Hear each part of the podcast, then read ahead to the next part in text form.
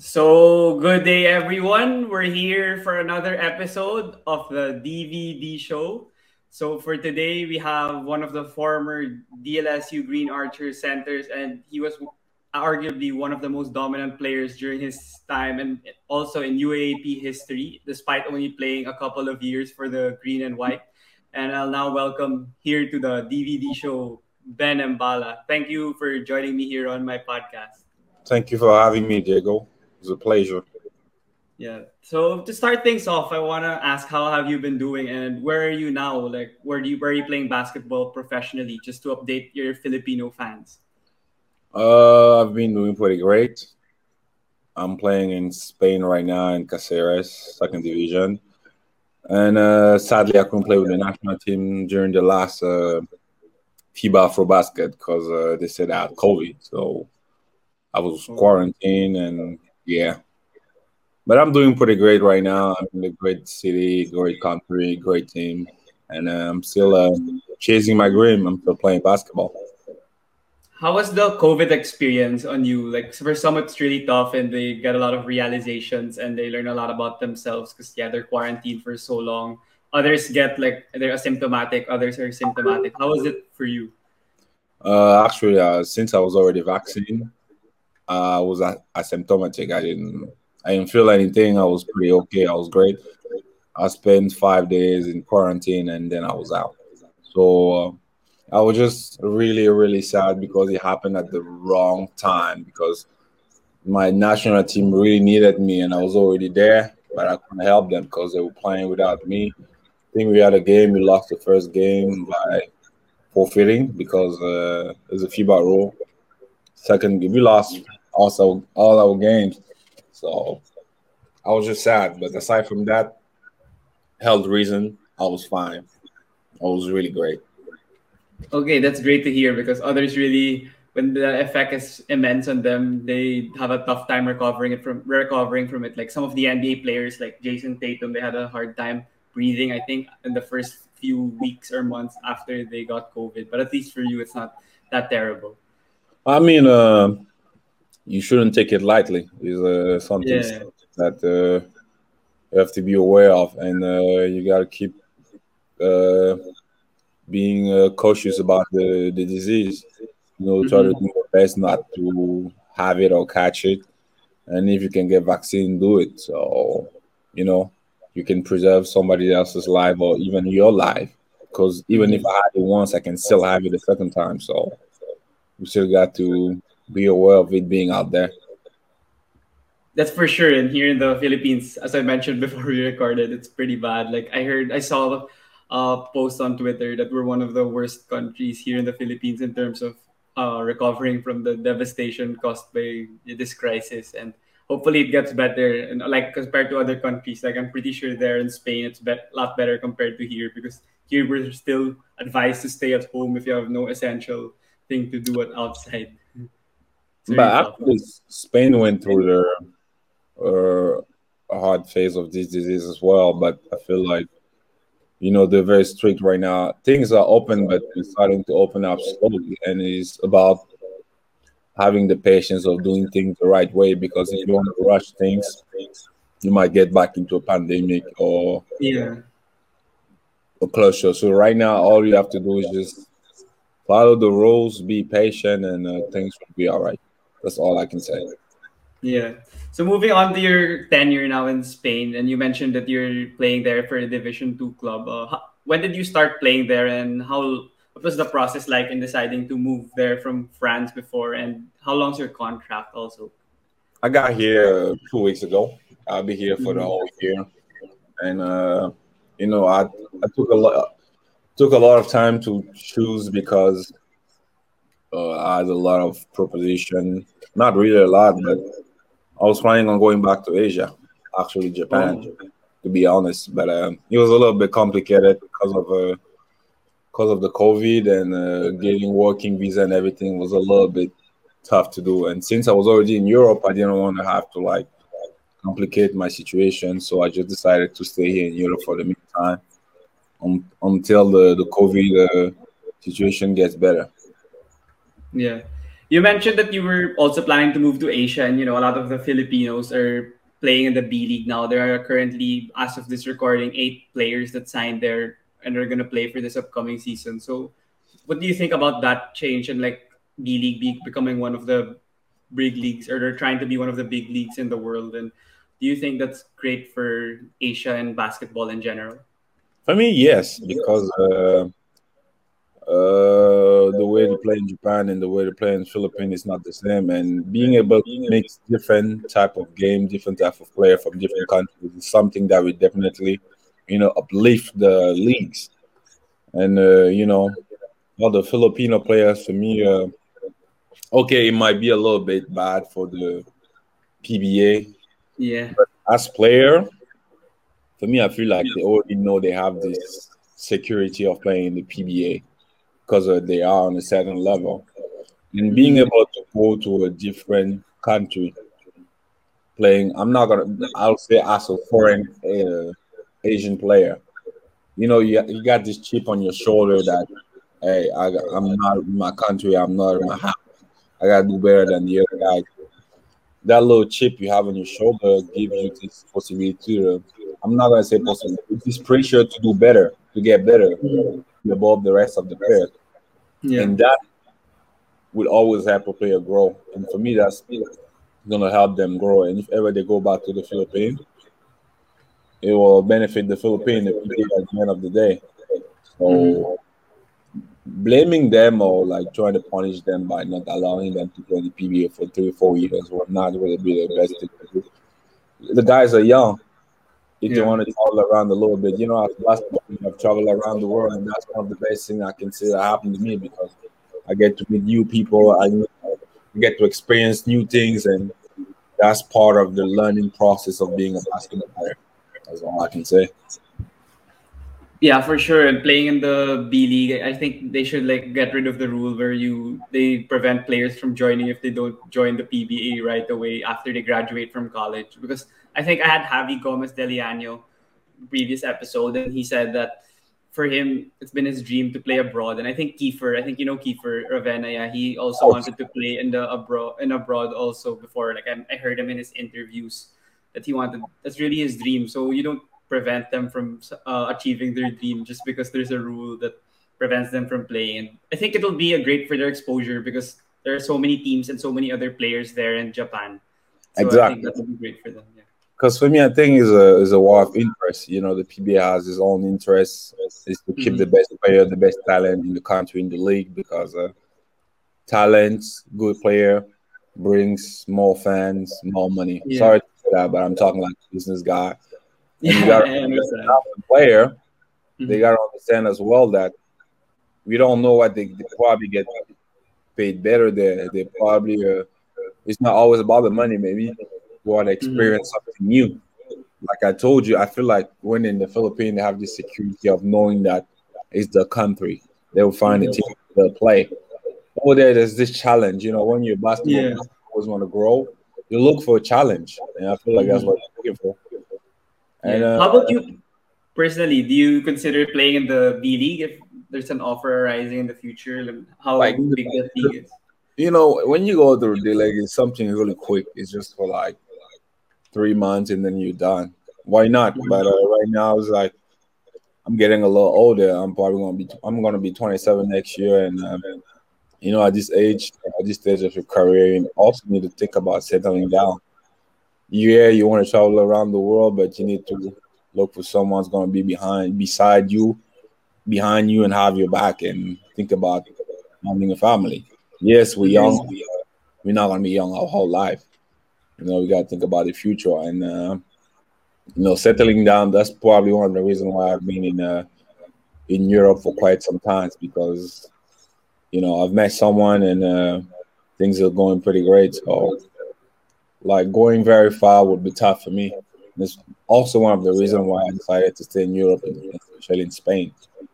Oh, okay, yeah. that, that's a great mindset to have. It's like a mature way of thinking because others maybe at your age you don't think that way because they're achieving a lot of success. But then for you, you have a mature mindset, and that's great to have for an individual that's succeeding like you. But then you also mentioned that uh, the importance of family to you, and I want to tackle the with my guests. I also tackle this part of growing up and their upbringing as a child and how important it is to their development and success stories. So I wanted to ask more about your childhood and how it was in Cameroon. And was basketball really your first love, or was it football? Because football is like the most popular sport in Africa. Uh, my child, I was a regular kid in Cameroon. I'm not gonna lie to you. I was playing mm-hmm. soccer, coming from a soccer family. My dad played soccer. My brother did play soccer, but I was just growing too tall. I was tall and skinny and I looked weird when I was playing soccer. Not that I was not good, but you know, people always felt like I was out of place. So out of curiosity, and uh, people kept on telling me, "Yo, why don't you just try basketball? Go to these places. There's this team that trains there." And one day I was like, you know what? I'm not gonna go play soccer. I'm gonna just try this thing that people are talking about. I just walked in there with a soccer short, I was wearing Converse shoes, and uh, I went to the trainer and I was like, I talked to him. I was like, I'm interested in playing basketball. That's all it started, mm-hmm. you know. But back in the day, I would say I was still a little kind of nerd because uh, I was not really into sport. So it was a different mindset. But I can say sport really, and I was very shy. Sport really opened up a lot of things to me because, for example, like at that age, I never had a girlfriend. I was not talking to a girlfriend. I was not doing anything. I was just like I was just really a kid. And sport uh, opened up my mind, gave me uh, this confidence of you know being an athlete, being able to talk to people, to interact, and uh, that really helped me a lot, and it's still helping me a lot in my life right now. Because before I couldn't talk to somebody like just regular conversation. I was really shy. Oh, okay, yeah. But right now things are different, and I'm glad uh, I was able to uh, to make that choice and go there, go there that day. Never forget about it. What was the turning point though for you to have like the courage or the will to actually do it? Because you're shy, and others will be like, "Oh, I'm still shy. I'm not comfortable to do that." What was the turning point that you knew that there was something that was there that there's something that good can come out of what you were gonna do because you got out of that fear? It was my brother because uh, oh. I remember I was talking to him. We used to watch a uh, basketball game late at night, you know, and we liked it. So it was like, bro, try this. You never know because people keep on telling you you're so tall. Mm-hmm. Why not just go? And you know, as a kid, family is everything to you, especially your big brother. You look up to him. And coming from him, I was like, you know what? Yeah, I tried. And just all started like yeah that's great to hear from you and i i'm really interested also to find out like what at a young age what did sports really teach you already? Like from those early ages as a football player like playing around and then eventually pursuing basketball at a young age. Did you, what did you learn more about yourself that really stuck to you even now at the 26 years old? Yeah there's a difference. When i was playing soccer i was playing soccer because uh, like it's probably like basketball in the philippines. As a kid you can play basketball everywhere. Yeah. It's, uh, you do it's something you do because you like doing it. But when I started playing basketball, it's not that I love basketball, but basketball mm-hmm. about commitment, about being able to be uh, disciplined. Mm-hmm. If you practice twice a day, you know you have to be you have to wake up early. You know the time it will take you to get to this certain place. You gotta leave your house maybe an hour before. After the first practice, you know you gotta be quick, go home, eat, take a nap go back and you know, you know, you gotta really discipline yourself and things like it's about commitment and discipline. That's what I learned when I started playing basketball, and uh, it helped me out through the, the journey because uh, going to college, traveling, living alone. If you didn't have that, for sure you would quit. You would give up. Like I ain't gonna lie, some days I wanted to, but mm-hmm. when you, you make it a second nature, of being committed and disciplined, things follows. Great things follow.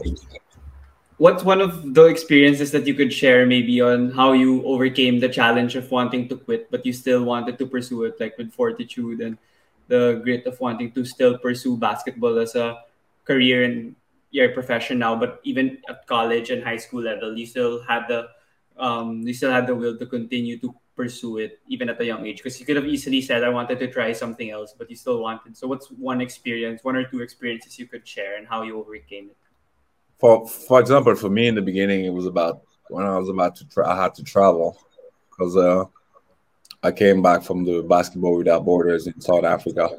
Mm-hmm. I was MVP over there, and uh, I had a scholarship to go to the United States. But sadly, back in Africa, it's really tough to uh, obtain the visa. Mm. So it was tough. They turned me around for months. And, you know, as a kid, you emotional you get sad, you get depressed a lot. Like I was, I went to the embassy like 20 times. They kept on go back, call your school. They need this document. You need to do this. They need to do that. After a couple of months, I understood that they were just turning me around. So started being depressed, sad. I was not eating a lot. I was not sleeping well. But um, you know, I was lucky. I had family around me, and uh, my coach, you know, he was there for me. Like, come on, let's go eat, let's go practice. You can't just let this, this bring you down. And uh, with training, with hard work, you know, when you're sad or when you go into emotional stuff, that's why I understand why some people go to the gym and work out a lot because training was able to make me get my mind off it. You know, I mm-hmm. get what I had to do, and then uh, I had the opportunity to go to the Philippines. Things happened there again. Like I was alone, no family. I had to be independent at the age of 16, 17, having the pressure of being a being uh, one of the leading in the, the whole university. Play better, you gotta do better than everyone. So I had to step up my game. So you know, with all the pressure, it's tough. You live alone. It's not like when you're at home when you feel bad, you go I go see my brother, I go talk to my mom or something like that. No, I'm alone in my room, you know, uh, being emotional, I overthink, mm-hmm. stuff like that. But and then what helped me out is I was committed and I was disciplined and I understood I shouldn't close myself. And I had to look up to support. Family was there and I was lucky enough to have a great person like Justin Abu Abude, who I played in Southwestern, who was really mm. me and he helped me out. From there, you know, things became easier, and then, uh, you know, you know the whole, the rest of the story. Yeah. How would you explain to the audience on how important it is to have a solid support system? Like there are a lot of, for sure, like NBA players that we know that they might not have had like a great support system when they were young. So now they do a lot of things wherein they don't have a guide or a mentor to say the right things or give them the proper advice. And for you, during the tough times, you you still had people to lean on to, even if it was difficult for you. And of course, your childhood help and your upbringing. But then, how would you explain to the audience how important it is, especially for athletes? You know, people gotta understand that. First of all, athlete is a human being with emotions, and uh, sometimes those emotions can be all over the place. And like. Uh, regular human being, we need support. We need emotional support. We need people to sometimes tell us, you know, life is tough. It's gonna be all right. You might get knocked down, cry a little bit, suck it up, and get back to work. Mm-hmm. You know, but not having people tell you that, having to tell that to yourself, being alone. That's the hardest part because a lot of athletes quit because they have nobody to tell them that mm-hmm. they by themselves. That's why usually you see a lot of athletes when they down. They like to party. They they want to have people around them because they don't want to feel lonely. That's why when you get mature, you start to understand you need good people around you, people that can like affect you positively, not just want to take advantage of you or you know bring you down. Mm-hmm. People need to understand that you we might look tough, we might look uh, untouchable, invincible, but we need help. We need people to understand that, like with the social media area, people will mm-hmm. go on social media, bash you, say a lot of bad about you. They don't know what you feel like when you're behind, when you see all those comments in your house, in your room, or whatever. This is fucking. Sorry for my the cuss word. It's depressing. It's fine. Yeah. Because if you've like seen it in the the NBA, a lot of players talk about the mental aspect, about depression. Mhm. Uh, Liz Cambage, the WNBA player, who didn't Yeah. go Olympics because she said, with what I'm going through emotionally, I don't feel like going to Olympics with no fans, with no family. Mhm. Be okay. Kevin Love talked about the uh, depression. Yeah. Rosen talked about it. It's something that is really huge. People will say, Mhm. okay, it's a lot of money. You got this, you got that. Yeah, but people will commit suicide just by having millions of dollars or whatever. It's, if you're not okay here, it doesn't matter how much money you have. That's why people be smart about the people you you keep around yourself. You keep in your cycle. Usually, it's better to keep it small. The the smaller, the better. That's uh, that's the only advice I can give them. Yeah, those are great points that others can really absorb this and learn from your what from your statement there. But then I kind of want to also connect it even to like fast track it a bit, like fast forward. I, but then we could talk about it. We could talk more about it later in DLSU, especially the pressure on you because it's tough. Like people just see you smiling on the court, and you won a couple of MVPs, all the awards, highest points, highest rebounds.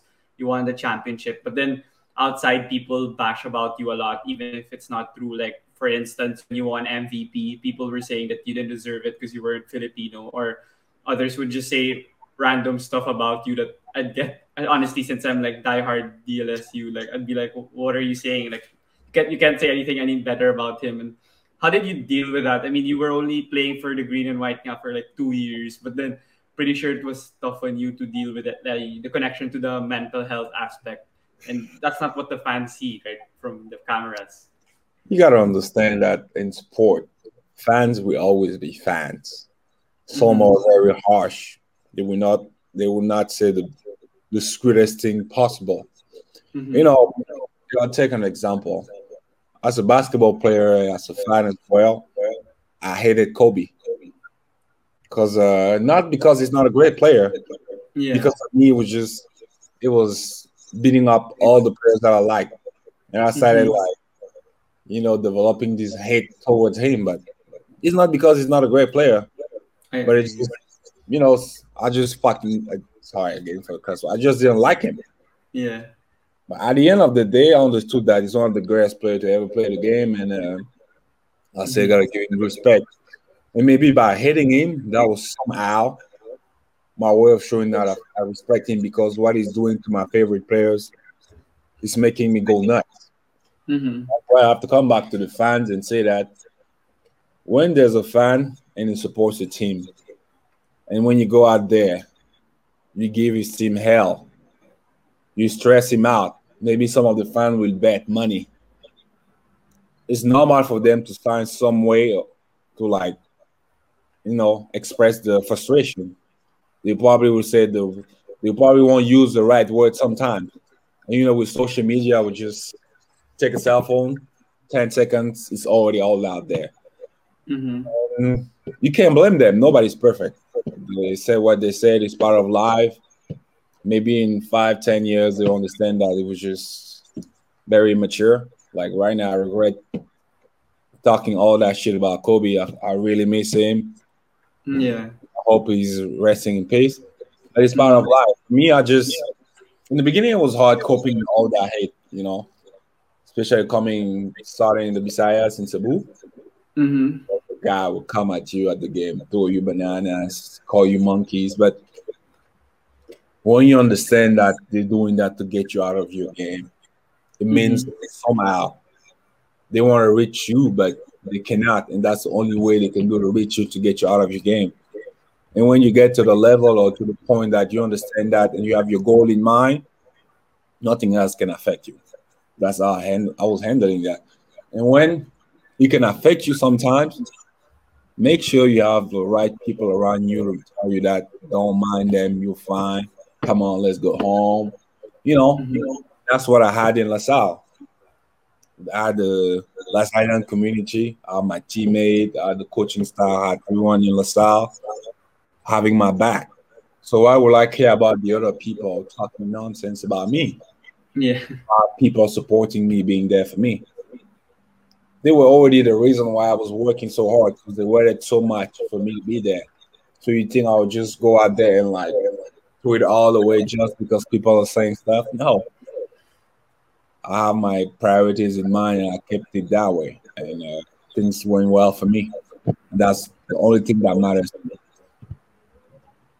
Was there ever a time in this that whole stint in La Salle wherein you almost maybe reached your tipping point or like a boundary where you were very pissed or very mad already at a certain fan or a certain tweet or a, yeah, a certain comment that you saw? Because yeah, there were times that there were even rumors that they needed to um, get someone to I think guard you or something in school or wherever you were walking. I'm not sure if that was true, but then there were articles before that it was tough because everyone wanted to get a hold of you or talk talk to you. So how was the whole experience in that aspect? It was about um, game fixing. People try to contact me to fix game. Mm. And uh, there's one thing about me: I don't put out, I don't put in hours of work just to go out there and sell it like that. Yeah. Um, man of principle. And when that Yeah. happened, I told, uh, I told uh, Boss Danding, may rest in peace, about the Mhm. situation. That's why I was having protection because the person kept on texting me, proposing me money, but I was not that type of person. So I wasn't really caring about the rest. You know, when you have a goal in mind and you focus on what you do, the rest don't matter. Yeah. I was seeing live. I wasn't trying to let some other people get into my mind or make me do things that I didn't want to do. So that was all that matters to me, and that's all I kept in mind. I know there were rumors going around, people coming out with different stories, but I was the one in that situation. I knew what was happening, Mhm. and uh, I just knew how to handle it. The less you talk, the better it is, because yeah. people come out with different story and then uh, i was reading articles about people saying stuff and i was just laughing i was like say whatever you want you don't know what's happening you don't know Yeah. Yeah.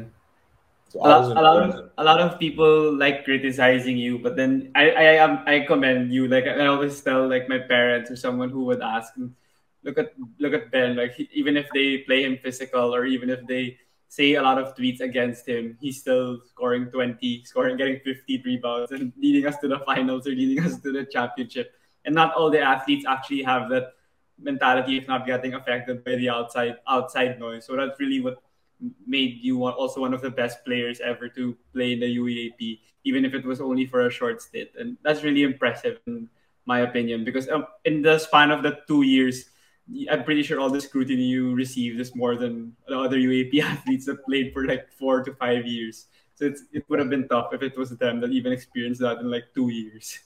you gotta say thanks to the Bisaya leagues to the CESAFI because in the CESAFI there is no video it's not the game is not live so Mhm. i've been to the dirtiest place you can imagine guys will come lick my face poke my ass hit me in the balls they would do the dirtiest thing you can imagine there's no video nobody will see it yeah, So, yeah. so if I was able to handle that, when I went to the UAAP, okay, it was physical, but at least it was on live television. People would see it.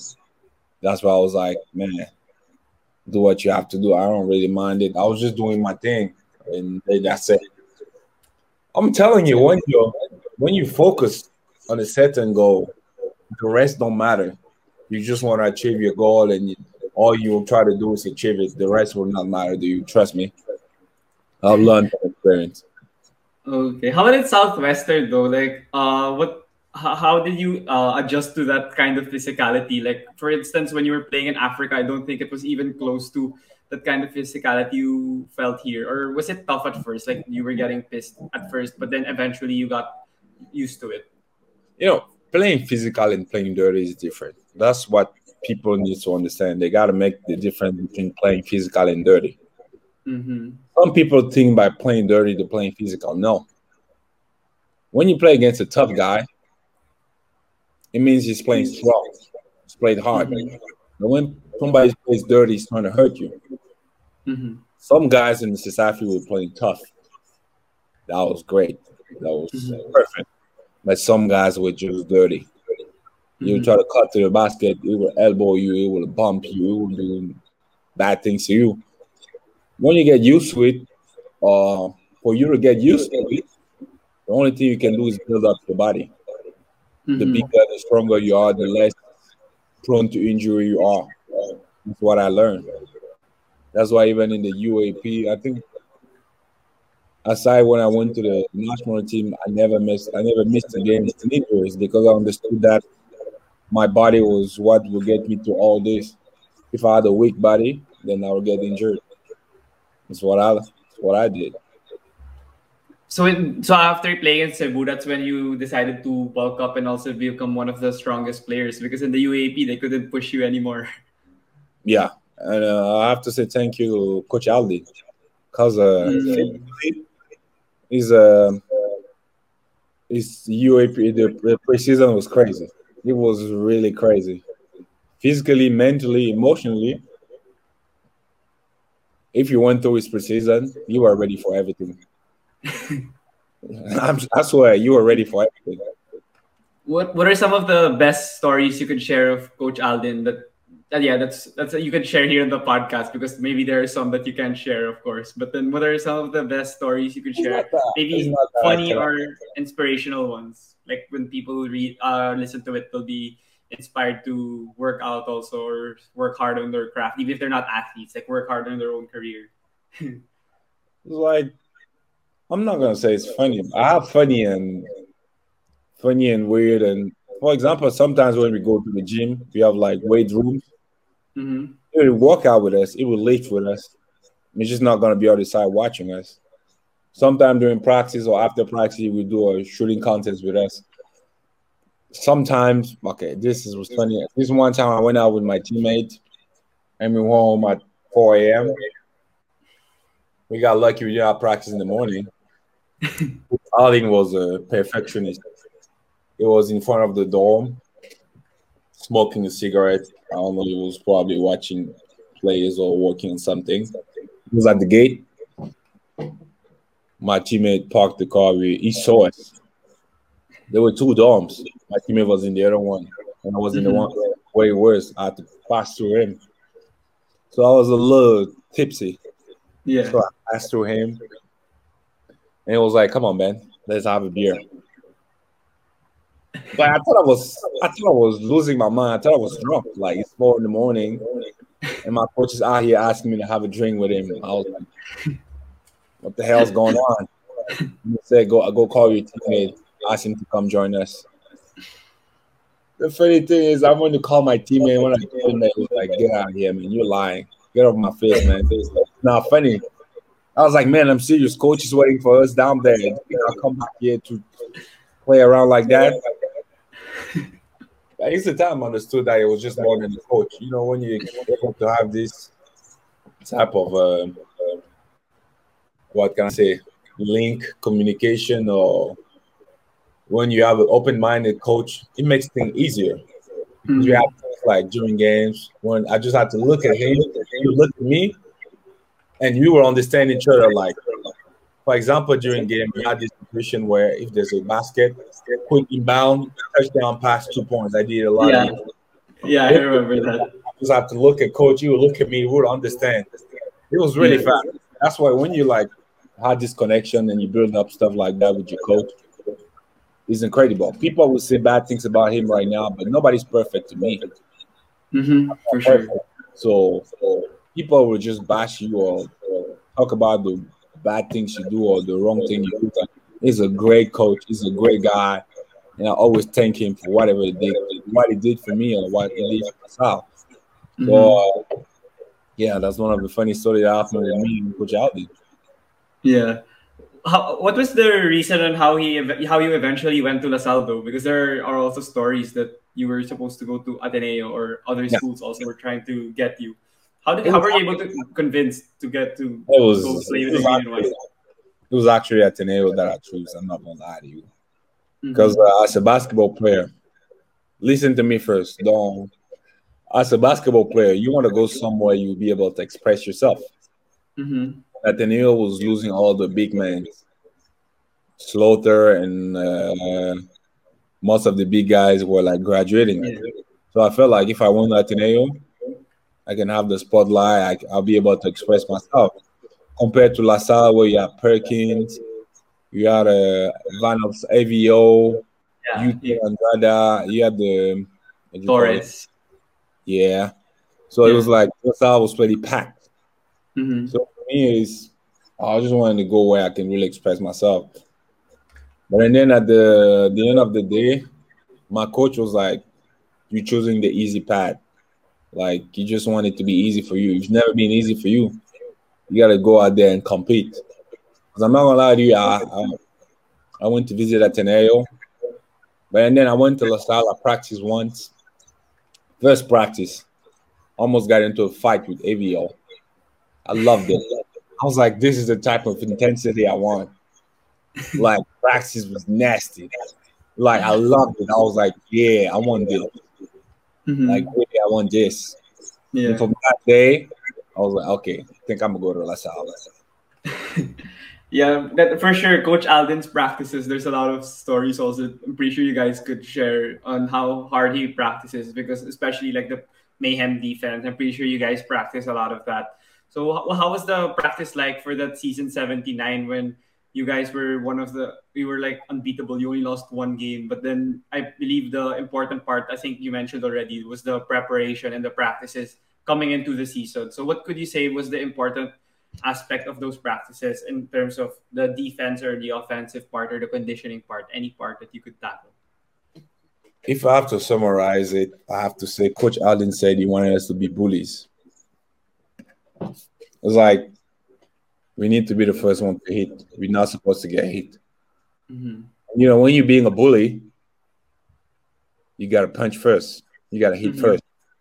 And when you get to somebody's face during a game, hard, the whole game, that's tough. Like imagine somebody bumping you, pressing you, pressuring you full court again and again and again. When it gets subbed out, another guy comes and does the same job. You will go nuts. Yeah. Like you get double team everywhere, you get trapped from everywhere. It was really man, like you were not ready for it. Like even me, I was I was switching on the pick and roll one and five, and I was the Yeah. point on full court. Just to let you know that physically we were so ready. Like we go run at 5 a.m. Imagine if you gotta go run at 5 a.m., you gotta be awake at like 4:30. Meaning you gotta, you gotta be asleep before 10. So our life became we, we ended up like like in the military guy. Like Mm-hmm. Like I would sleep, like my body would twist like the muscle because I was so I was I feel like I was so in shape. Like when the game started, it's like I drank coffee. I was just ready to jump, runs. Like this is how crazy we we went because we would do the same thing over and over and over and over and over. Like you would see the guys bruised, the whole body bruised. They would go have like ice bath, because the whole body would hurt. But and then we have this phase where we we let the body recover, and after that phase, you feel like you feel so strong. You feel amazing. This is it was tough. It's tough mentally and emotionally. A lot of guys like was about to give up. Even me, I got into an argument with him. I was like, "Fuck this shit, man! What the fuck is this? This is not basketball anymore. I'm out of here." Yeah. It was really tough, but really, I gotta say thank you to him for that. It's like that really shaped me, and like you know, when people say somebody's got to be able to push you push you to your limit for you to be able to know what you can achieve or not. I gotta guess, I gotta say thank you to him for that. Yeah, that's a great. I really also commend Coach Aldin. Like, despite all the controversy about the UST stint, like his LaSalle stint was really impressive. LaSalle and Letran actually, because Letran was also not a talented team, and they beat San Beda with all the superstars. That's when I knew he could have been. He's really one of the great coaches here in the country. But then I wanted to ask, like, how did you guys um how did he make you guys buy into that system? Not really only the system, but also the uh, daily livelihood of waking up so early and then having the practices that are very tough mentally and physically. because yeah, you said anyone could just give up and quit, but then for you, you guys, I don't. I think all the star players or all the main players of the team stayed put to the goal, and you guys won it in season seventy nine. So what was his strategy or what was his style in order to make you guys buy into his style of coaching? The connection, the connection we had with him, because. Uh, for you to be able to make somebody buy into whatever you want him to do is try to be his friend, try to be his mentor, try to be his big brother, try to be there for him. You know, sometimes you go out, we go out as a team, we go drink, we coach, we do things mm-hmm. as a team. If you have a problem, coach will call you, will say like, "Yo, you good? What's wrong?" You know, being a people would think it was a, just is a dictatorship type of training. No, we buy into his system because he's, he was always there communicating with us and telling us why, trying to explain us the real meaning of mayhem for him. Is a very unpredicted type of basketball that trying to counter with a regular coaching is tough because you don't. And for that, he said you gotta be physically fit and ready you also got to be mentally and emotionally fit because sometimes you might get a little out of hand. Sometimes you might give a little bum. Sometimes you might be a little bully. Because some of the guys, some of my teammates were really nice guy. Mm-hmm, for sure, yes. Sometimes you gotta, you can be friend with someone out the court, but in there, it's gotta be hell. And it took his time to like, you know, to make us understand it. And we did a lot of team building. We did like four or five before the season. You know, like we spent a lot of time together. He said no more condos. We all go to that part. We all go to the dome. We got to spend time together. And, you know, we tough stuff like that. You have no choice but to like buy into it. And from what we saw that we did during the preseason, like during Filoil, we didn't games. Like we were beating teams by 30, 40 it's like it was very encouraging to do. So why yeah, not do if you're winning all the games? Mm-hmm. Yeah, I remember those games. I'd watch some of them in Filoil, and you guys would dominate. I, I even got a picture with you. It was like 2016, I think.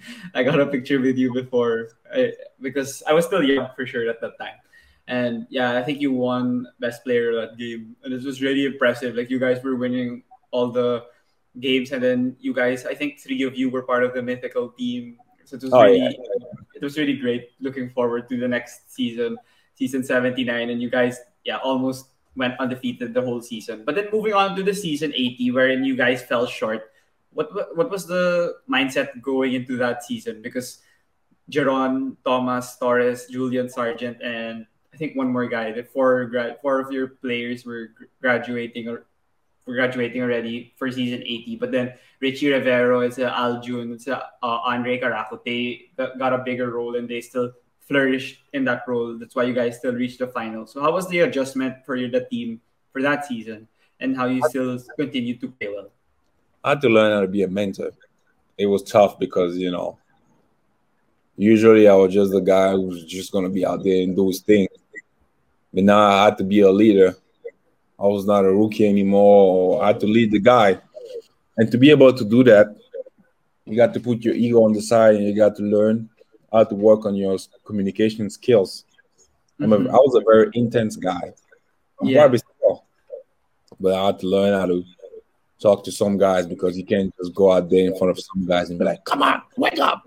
Some guys, maybe sometimes you need to call them during weekends, like, yo, let's go eat lunch. Want to have a drink with me? To build that connection, this confidence, know how to talk to guys, you know.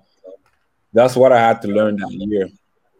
Because if I just went out there and did my thing, okay, I was score 30, 40 a game, but how about the cohesion? How about the rest of the guy? The guy will be frustrated. We won't have this co- cohesion.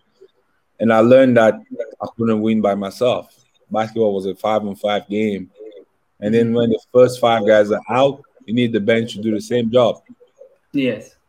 And when I learned that, and uh, things started getting better for us.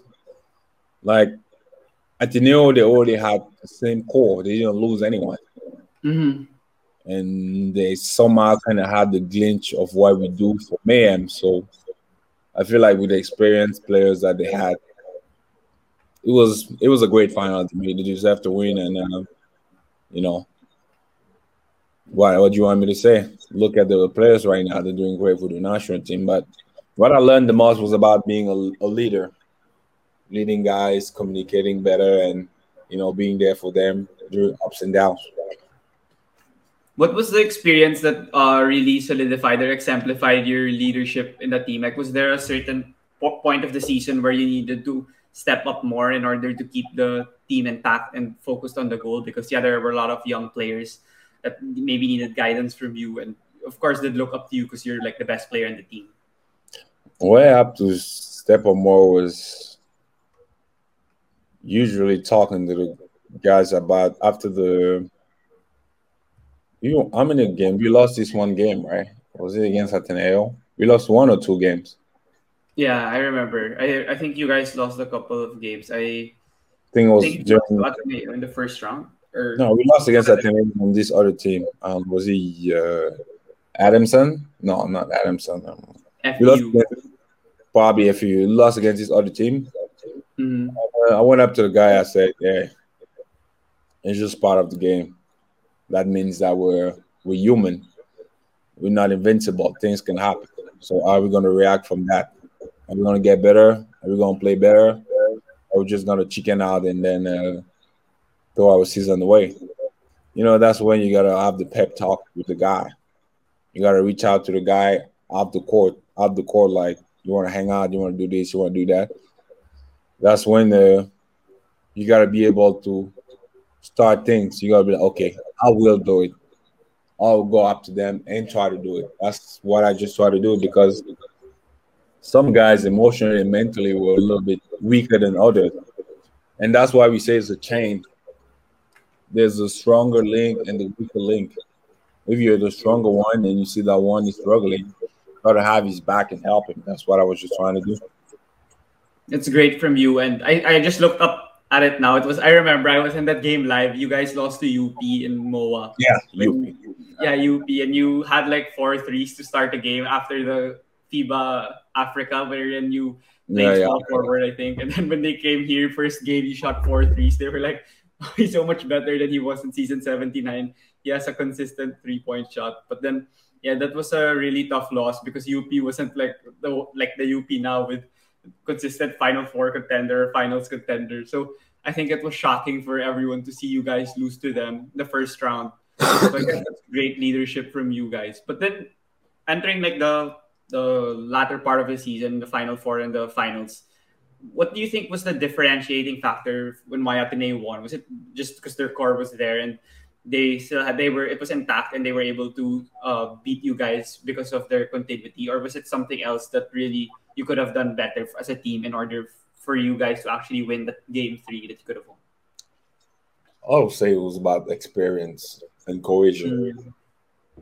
Because uh, Ateneo had the experience, they had the cohesion because they still had the same core, same coach. And uh, us, we lost, we lost like three or four important players: Julian Sargent, Jeron Teng, Thomas Torres, Perkins. That's four starter.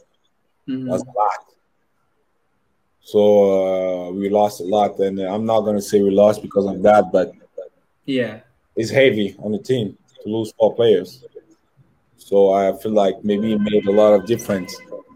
And coming into the game, into the next season, some of the other guys were able to step up, but still, Yes. you know, there was still a little bit of thing missing. But it's part of the game.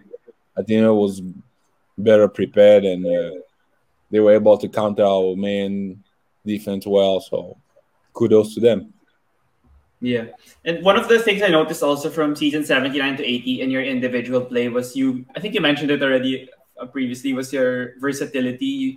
Whenever they do the mayhem press, sometimes you're the one in front instead of the guards because, yeah, I think the point was you're athletic and you could disrupt the flow. Like if Matt Nieto's the one crossing the ball, you could kind of, he's, he couldn't see because since you're taller than him and you could still uh, move laterally with him. And there were also times that you were the one on the middle because you'd be the one trying to catch the outlet passes. And those were some of the stuff I noticed. And sometimes, yeah, and even in half court sets, you'd be tasked to guard 30, I believe, or sometimes you'd Yeah. guard Chibueze, Ikeh, or Isakbo. So basically, any role given to given to you by Coach Aldin, you could excel on it, and not everyone has the ability to do that. So how did you how did you have that final how how do you have that mindset to succeed in that role, or how did you work for it as well? I was I would say it was all about preparation. Mm, You gotta prepare yourself to be able to do that, and uh, you know uh, I'm not gonna lie to you. I had to do a lot of extra, extra, extra work because to be able to be big, tall, and have the versatility to guard from one to five, you had to do a lot of extra work, footwork, agility work, mobility work. I had to do all that. I had to run extra. I had to stay in like 30, 45, or maybe an hour after practice. You know, being a leader is not always about just talking, it's about showing also how you work. yeah, know, I was so happy because some guys like were able to follow my footstep, like uh, Santillan, like Baltazar. You know, yeah, the guys are doing super great right now, and I'm so happy. yeah. PBA and then So that's how is I was able to like show them the way because I had to work. And then when you know body wise, mentally wise, you're ready. ready, then it's easier to do it. Your body will follow up. If you put your mind into something, your body will just follow up. That's what I try to do. So yeah, moving on to the next part, and I think a lot of people already asked you like the question on how you decided not to play, and it's already been a lot of well documented articles, and I think you said it also in a lot of other podcasts and why you didn't play. It's because the the process of the seven years uh, after graduating from high school rule that they were planning to change, and I wanted to ask not really the, the details because there you already talked about it a lot, but more of what did you learn more about like you as a person and the, like the decision process? Because yeah you mentioned that you go through a lot of those tough times as well in terms of deciding on what to do. And you have the support system that's really mm-hmm. integral in helping you decide like in situations as big as those. So for you how was the decision process like and what did you learn more about yourself in that situation? I didn't think a lot. I'm not gonna lie to you because there was one thing very clear for me. If they voted against me to sit out three years, why would they vote for me to stay one more year in the league? Mm-hmm. Because the main point of them was to get me out of the league or keep me out of it as long as possible. And when I come in, I gave them hell. So why would you think they would let me have one more year of giving them hell? yeah That's why I, I just have to be smart about it. It's like I'm not gonna waste a year knowing that I already have possibility to go pro after position just to be able to let people play with my future Mhm. besides whether I play or not. No, because I gave them a lot of power over the decision of my life. And that day I was like, I'll take control of it myself. Because I, I heard I heard about it because after we lost the final, I said, "Don't worry, I'll be back. We're gonna run mm-hmm. it back." i remember yeah As they heard that, that's when the the rumors started coming out about them playing with the rules. Sorry, that's how I call it, play with the rules. yeah me also I, like, I was like, "Nah, I'm done with this BS. I'm not gonna let them play with my life or have control over my life like that. That's it." Yeah, that- that's really that's really tough. If I was in your position, also, I think I'd feel a similar situ a similar way because it's like you're trying to yeah find loopholes in the rules in order to not make him play because he's Yeah. been dominating the league and he's still like he's following all the requirements like age. He's studying in LaSalle. He's he's doing everything to be a student athlete. So why why wouldn't you make him play? But then You know, people Yeah. will say I was not going to school, I was not studying. But the good thing is you can see so many of my classmates and you can ask them questions if I was going to class or not. Because there's one thing I liked about LaSalle is if you don't go to class, if you don't pass your classes, you fail, you don't play. yeah, I was taking up business management. I was not Same, taking yeah. just to you as a business management student, you know you cannot cheat with that. hmm You gotta be there, you gotta study, you have work to do. hmm And it was just pissing me off because people was like, he's just here to play basketball. I was like, Mhm. no, go check my grades, go check everything. I was Yeah. doing my part as a student. Yeah, I remember. Yeah. And just right now, I'm just so happy because LaSalle is like a second home to me. Mhm. And like every time I go to the Philippines, I cannot go there without stopping by LaSalle because you know I always want to say hi to the guys and to everyone there. Yeah. And you mentioned also how much you love DLSU, so it's kind of tough for you to say goodbye and you only played for two years. I mean, you were there for more than two years, but then you were on the residency for a couple of more years. But then, how much of an impact would you describe that DLSU brought to you, not only in basketball, but also off the court? Like, what did you learn more about Filipinos? Did you learn more about yourself or in your team? And as a whole, how, how was it for you? I learned about the feeling of community, like being there for each other, supporting each other, you know, bleeding for the green and white. You know, I learned that, you know, the Lasallian community is just not about basketball. It can Mhm. also help you out of the court. Sometimes if I had problem like I'll probably feel sick. Some doctors from LaSalle will be like, oh no, you can bring him to my clinic, you can do this. If I have a problem with some other things, they were there to help me. Mhm. It's just not always about basketball. You understand that the community is so huge that you don't know where you're gonna go, who's gonna be a Lasallian, who's gonna be able to help you or like give you a lending hand. It's about being each being there for each other, supporting each other. That's what I learned. That's why for me, if ever I see someone from LaSalle, even a Filipino around the world, I always try to act like to see if they speak Tagalog or not. I try to say hi in Tagalog. Uh, está? If they don't speak, I'm ah, okay, never mind. But you know, this is always like a little reflex because I've been in a lot of countries. I've seen Filipinos in France. I've seen Filipinos in uh, Denmark. In so many countries where I've been, and uh, for me, it's this sense of community, community, and helping each other that I, I love the most about Hassan. Yeah, for sure. That's also something I've been missing, honestly, because it's now online classes. But then it, I mean, it's still, you can still socialize through online, but it's tough. I only experienced face to face in DLSU for one and a half terms. So it's really different from how it was when you were there. Because even if you were playing basketball a lot, you still had a chance to see your classmates or your blockmates and face to face. And I don't have the uh, opportunity, but I understand what you mean because I feel that also with the, how close I am with my friends from the ones that I gained from college, and I think that's also what you've been also saying because now I think you're still close with some of your other friends from here, even if you've been playing in abroad for how many years now. We're So that's really great for you. Yeah. And you also mentioned that before that you still have a few units left in DLSU. Are you gonna finish it? I want to. I'm not gonna lie to you. I want to because uh, it's always good to have a degree. But of course, when I finish my career, it's probably not gonna take me more than a year. And why not? Mhm. I, I'm, I was even checking if I can do it online actually, but it's just that it's gonna be super tough for me because of the what do you call that the time difference. Oh, okay, yeah, for sure. But I'm really planning on finishing it, and um, you know, I'm just gonna. I ju- I'm just waiting for the prop, uh, right moment to be able to take it up and finish it up. What? How many more units do you have left? Like 12, 15? I think it was one or two semester, if I'm not mistaken. okay, yeah, that's pretty Uh, short. it's not You can more than- Yeah, So I think I'll be all right. yeah.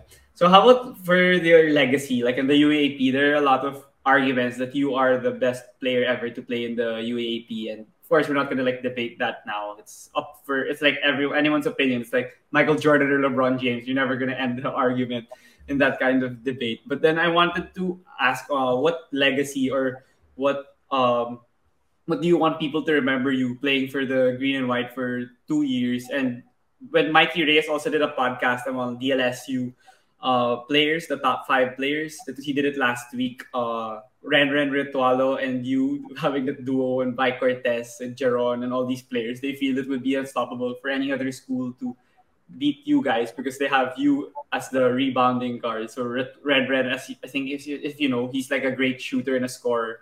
So Yeah. it's a great compliment inside and out.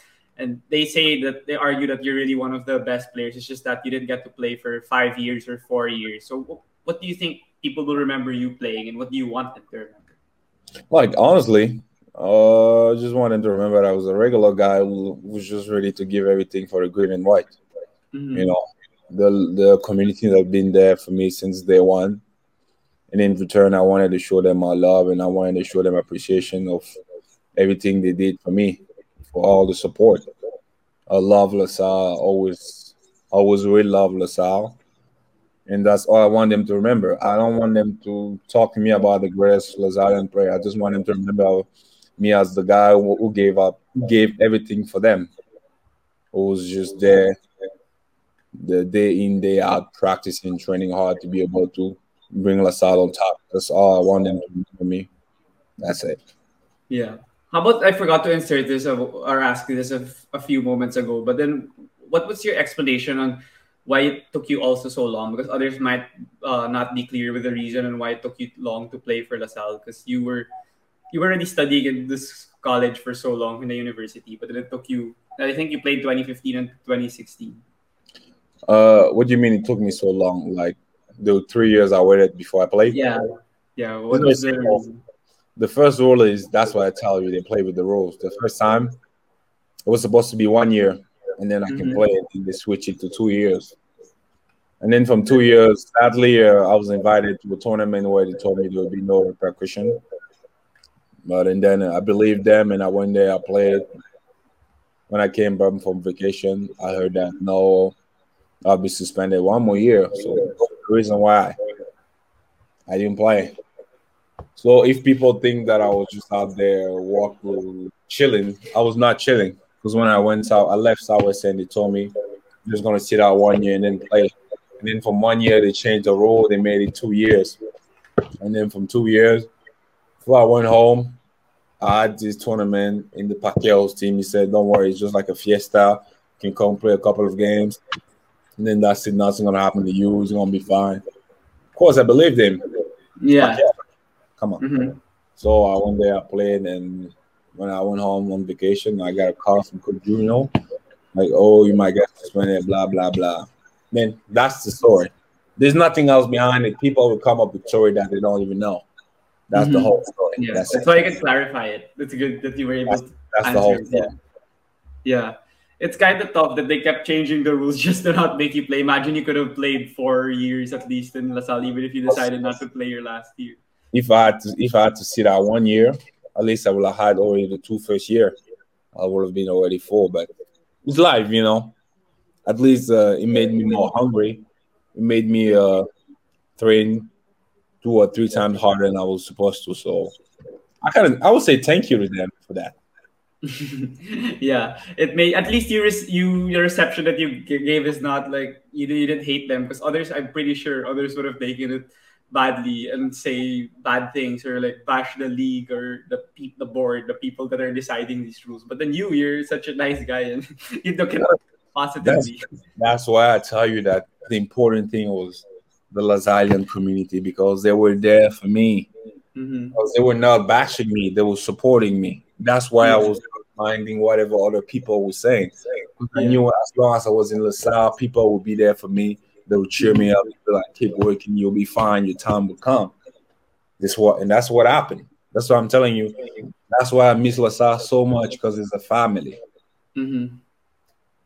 Yeah. How, how about with the whole uh, exp- uh whole La Salle team now? Over the past years, they've been unsuccessful after you left because they failed to make the final four these past two seasons, despite having a talented scrap of players on their squad. But then, yeah, what are your thoughts on their team because I think individually they've been doing well. Like you mentioned, Santi Santillan's been playing well now in the PBA, and Justin Baltazar is playing well with Gilas Pilipinas, and even Andrei Caracut and Aljun Melecio they've been playing well in the UAE. Uh, sorry, the PBA now with their respective teams.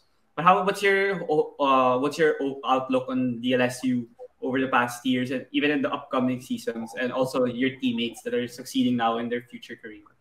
Uh, talking about DLSU, I'll just say sometimes it's pretty tough to buy into a new coach and a new system. Mm-hmm. Uh, getting a, how many coaches do they have since I left? Two, three? Yeah, three. I think. Three. You know, changing coaches every year is not easy for players. You know, it's different mentality offensively and defensively, and uh, it takes a lot of time. But sadly, you know, some sometimes people are not patient about it, and it just want to change the coach. But things like that takes time. Everybody is not co- Coach Aldin Ayo who's going to be able yes. to people buy into it and just you know, have the right team at the right moment. It takes time. Mm-hmm. And and uh, concerning my teammates, seeing them playing the PBA, I can just say is uh, it's just a result of all the hard work. The guys were working their ass off. They were working super hard. Andrei Caracut, Andrew Melecio, but Santillán, and all the, the rest of the guys. They were just working so hard. Abu Tratter. Oh just, yeah. Just the result of the hard work. You know, mm-hmm. they did a great job. They work hard. They made sacrifices, and now they're just enjoying the fruit of their labor. So really, I'm just really happy for them. That's all I can say. I'm really happy yeah. for them. Hopefully, I can come the... and play with them one ahead. Go ahead. Hopefully, sorry. They gotta give me that PBA contract. If they give it to me, maybe I can play. No. yeah, you almost played with Magnolia before. I remember that. I thought you were actually gonna play when Romeo Travis was hurt. yeah, and the funny thing is, uh, uh, two years after, it was my teammate here in CSP. Oh, okay. I did not know that. But then that's a great, great, great anecdote. But then I wanted to also mention about Ateneo. You mentioned that they've been succeeding, and you you know that for sure. That Coach Tab's system is really amazing. They've been winning championships and even translating it to national team success. What's your thoughts on the whole Ateneo team program? Even if you don't get to watch maybe all their games, just on based on what you know, and even the dream matchup that people always talk about that never happened, which is Ange Kouame versus you.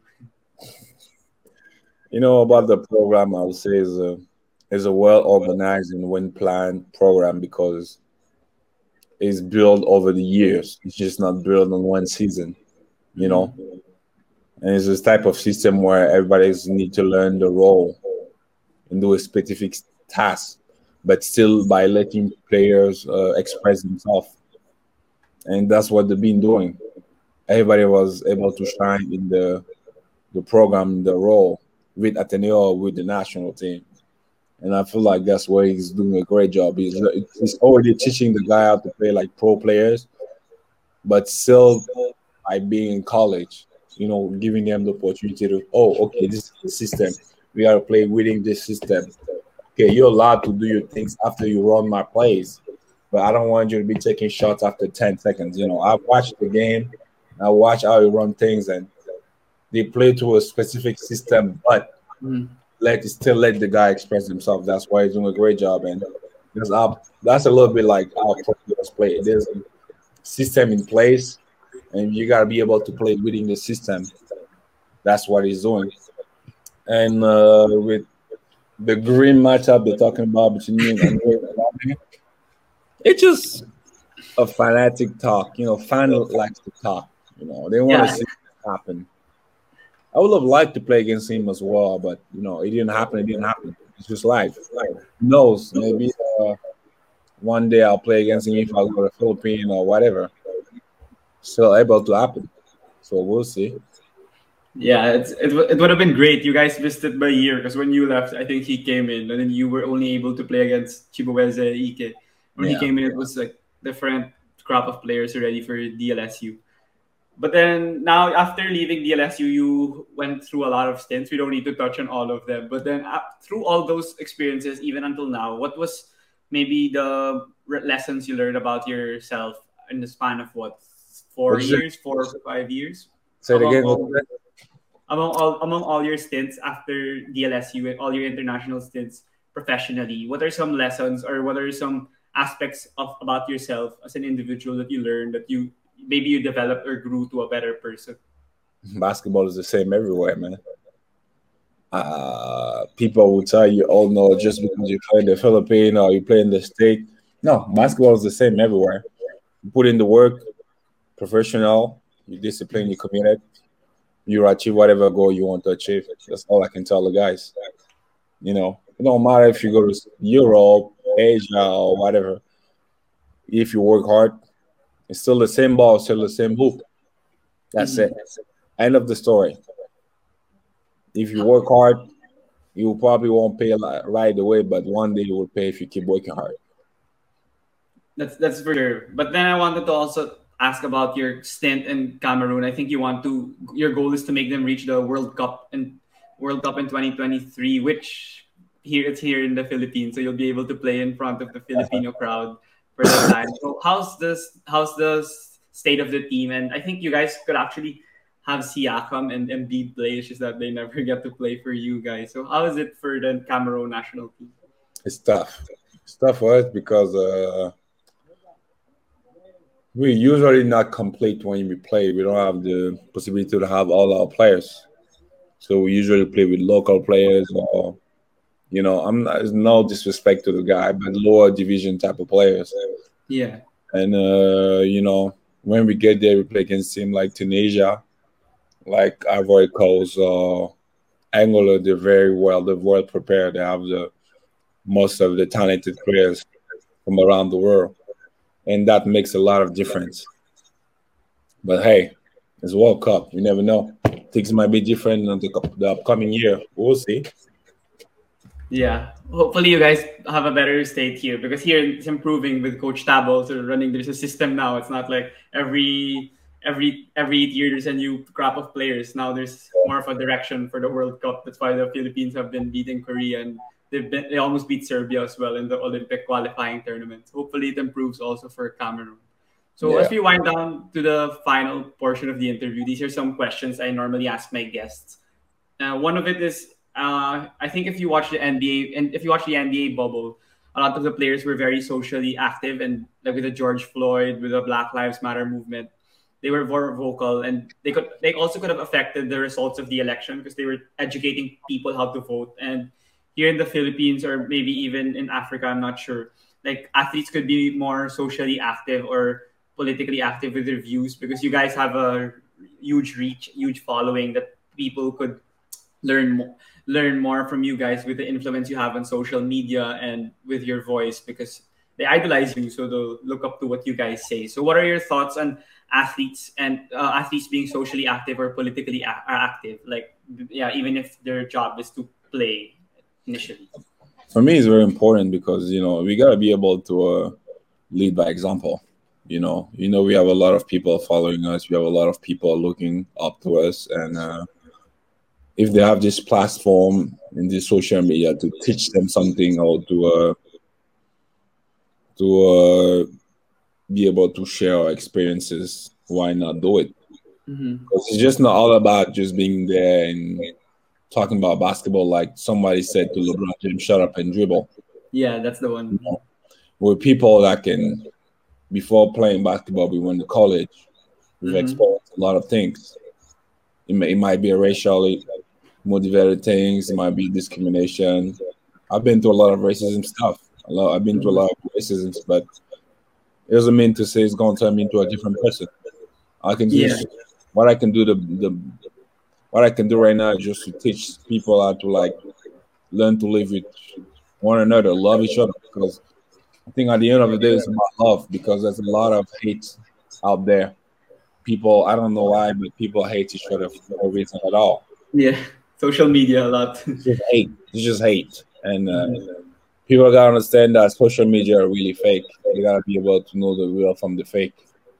Mm-hmm. And uh, sadly, that's a reality where we live in right now. Like I usually, I, I deleted my account before. Yeah, I remember. Yeah. Because of that, because um, there was a lot of fake around me already, and I was like, I'm stay out of social media for a while. I came back because it was because of work, because of basketball. I needed one. My agent said I need to. But you know, love each other. Love is the only answer. I'm not gonna lie to you. If you love someone, you cannot be out there talking nonsense about other people. It's just bad. Mm-hmm. You know, I'm lucky enough I was able to travel around the world and like get to meet different uh, different people, different culture, different religion. And at the end of the day, it's just love. You gotta yeah. love one another because why you hate your neighbor because he's doing better than you? Why you gonna hate your classmate because he's doing better than you? Why you gonna hate your teammate because he's doing better than you? Love him, learn from him. Mm-hmm. If you want to be like him, try to copy him. Do the right thing. Don't just talk shit or try to diminish, uh, bring him down. Mm-hmm. Just, just that. That's all I can say. We gotta love each other and be able to recognize the, the real from the fake. Yeah, for sure. I agree with you because if you're a good person, no one can say anything against you if you're doing good. and if you love everyone, I mean, of course, you don't want to be abused or be taken advantage of. But then if you're just being a great person, that's really terrific. And others are hating on each other or they're bashing you if you don't do anything to them. If you Exactly. love each other, yeah, it's gonna it's gonna be better for you. And I agree with your point there. That's that's something that others should really hear, especially now in the pandemic. A lot of loneliness also in tough times. Like you talked about depression also. It's increased a lot during this pandemic. So I think that's great to hear from you. It's being one of the athletes that people look up to. So for the next question, um, there are uh, these are questions I usually ask also my guests. It's if you had an opportunity to have dinner with five people, like any people in this world, dead or alive, who would you choose? And yeah, Dead or alive? yeah, any. It doesn't need to be athletes. Uh, I'll probably say my grandma, who passed away a couple of years ago. hmm I would say my friend from uh, CSB, Clement, who passed away also. Oh yeah, Clement. Rest in peace. There's a lot of people I would like to. yeah, that's what all my guests say. It's tough to narrow it down. like there's this one person I dated in La Salle actually that was really great to me. She was a great person. Things didn't end up the best way possible, but you know, maybe uh I would love to eat with her and like say sorry because I was young and I'm still young. We made mistake. Yeah. And um who else? Maybe uh I'll say Boss Danding because it was like Mm. a fact of me. yeah. Uh, people would just think about it as a a bank account or a wallet, but it was also a father. He would give Yeah. me a lot of advices. He would invite me for lunch and Mhm. talk with me for hours. Ask me about my plans for the future, like what I'm planning to do. Do am I ever planning to settle down? Do I have a girlfriend? You know, it was more like to me. Personal, yeah. And the last one, last one. Uh in the world, I'll probably say Kobe Bryant. yeah. Awesome. That's, You know, ask him what the fuck was going on in his mind every time he was into the court. Yeah, Wow. that's great because I'm as you mentioned, I didn't I get get to mention it a while ago that I share the same sentiments with you because I'm a huge Celtics fan. So I really didn't like Kobe until like the latter part of his career because he beat us in the 2010 finals and that was tough for me because I was 10 years old and it's tough for me to Oh. accept that he beat us. And we were up like 3-2 and he won two in a row in Staples. So and Boston was ahead by like 13 points third quarter game seven. I was like, sure, win. and still lost. I of used to be a big fan of uh, Kevin Garnett, big ticket. Oh my god, it was nice back For in sure. the Celtic area. Yeah. How about the the the, the what do you call this? The one you dated here was Filipina. I did not know that before you dated someone here. Yeah, she was. Oh, okay. That, that was great. Okay. So for the final question, uh, since you know I, I've been doing the DVD show and yeah, I just message people like how I messaged you on social media because I don't have that much connections with any of the athletes and it's been doing well. It's been going over 40 episodes now. It's like you're my 41 41st guest or 42nd guest already here on the podcast. And I wanted to ask if you have any suggestions on who I, I could invite here on the podcast that has a great story to tell that would really uh, make the audience learn a lot from. Oh, there's a lot of people I have in mind, but I'll probably let you go with it. Have you been with uh, Prince Rivero? No, not yet. But then I've talked to him before for an article in the Lasallian. Yeah. You need to go with Prince Rivero. He has a lot of funny stories. He probably gonna tell you a lot of funny thing about me, but yeah, I should go with him. Okay, that's a great guess that I have. He's funny when I interviewed him about his stint in the bubble, in the PBA bubble last year. We had an article for the Lasallian, and he's a great person. He said a lot of great things that I didn't imagine also, and how he went through the pandemic, and it was tough also for him because he was stuck in the province. Oh, I can imagine. Must be Yeah. tough. So yeah, that's that's all the questions that I have for you, Ben. Thank you so much again for joining me here on my podcast. It was a great conversation, and I learned a lot from the lessons you learned, uh, the lessons you shared, like even not basketball related. It's a great way for others to also learn from you and how your mindset was even at such a young age. And I hope they're able to get inspired with your journey in becoming a great basketball player now there in Spain. But then, before you go, do you have any final message? I miss you, Lasallian community. I really miss you guys. I'm not gonna lie to you. I was planning to visit the Philippines twice. Mm. The pandemic started, but I couldn't because of the flying restrictions. So I meet you guys, and hopefully I can come visit very soon. You guys take care. Ingat. And always maraming salamat for everything you guys did for me. Okay, so before you go, is it okay if we take a picture? I can take it. Of course, you got you're gonna take what uh, screenshot. Yeah, screenshot. Okay, one, two, three. Okay, thank you so much again, Ben, for joining me here on my podcast and stay safe out there in Spain. you too, man. You take care. Bye. Okay, bye bye.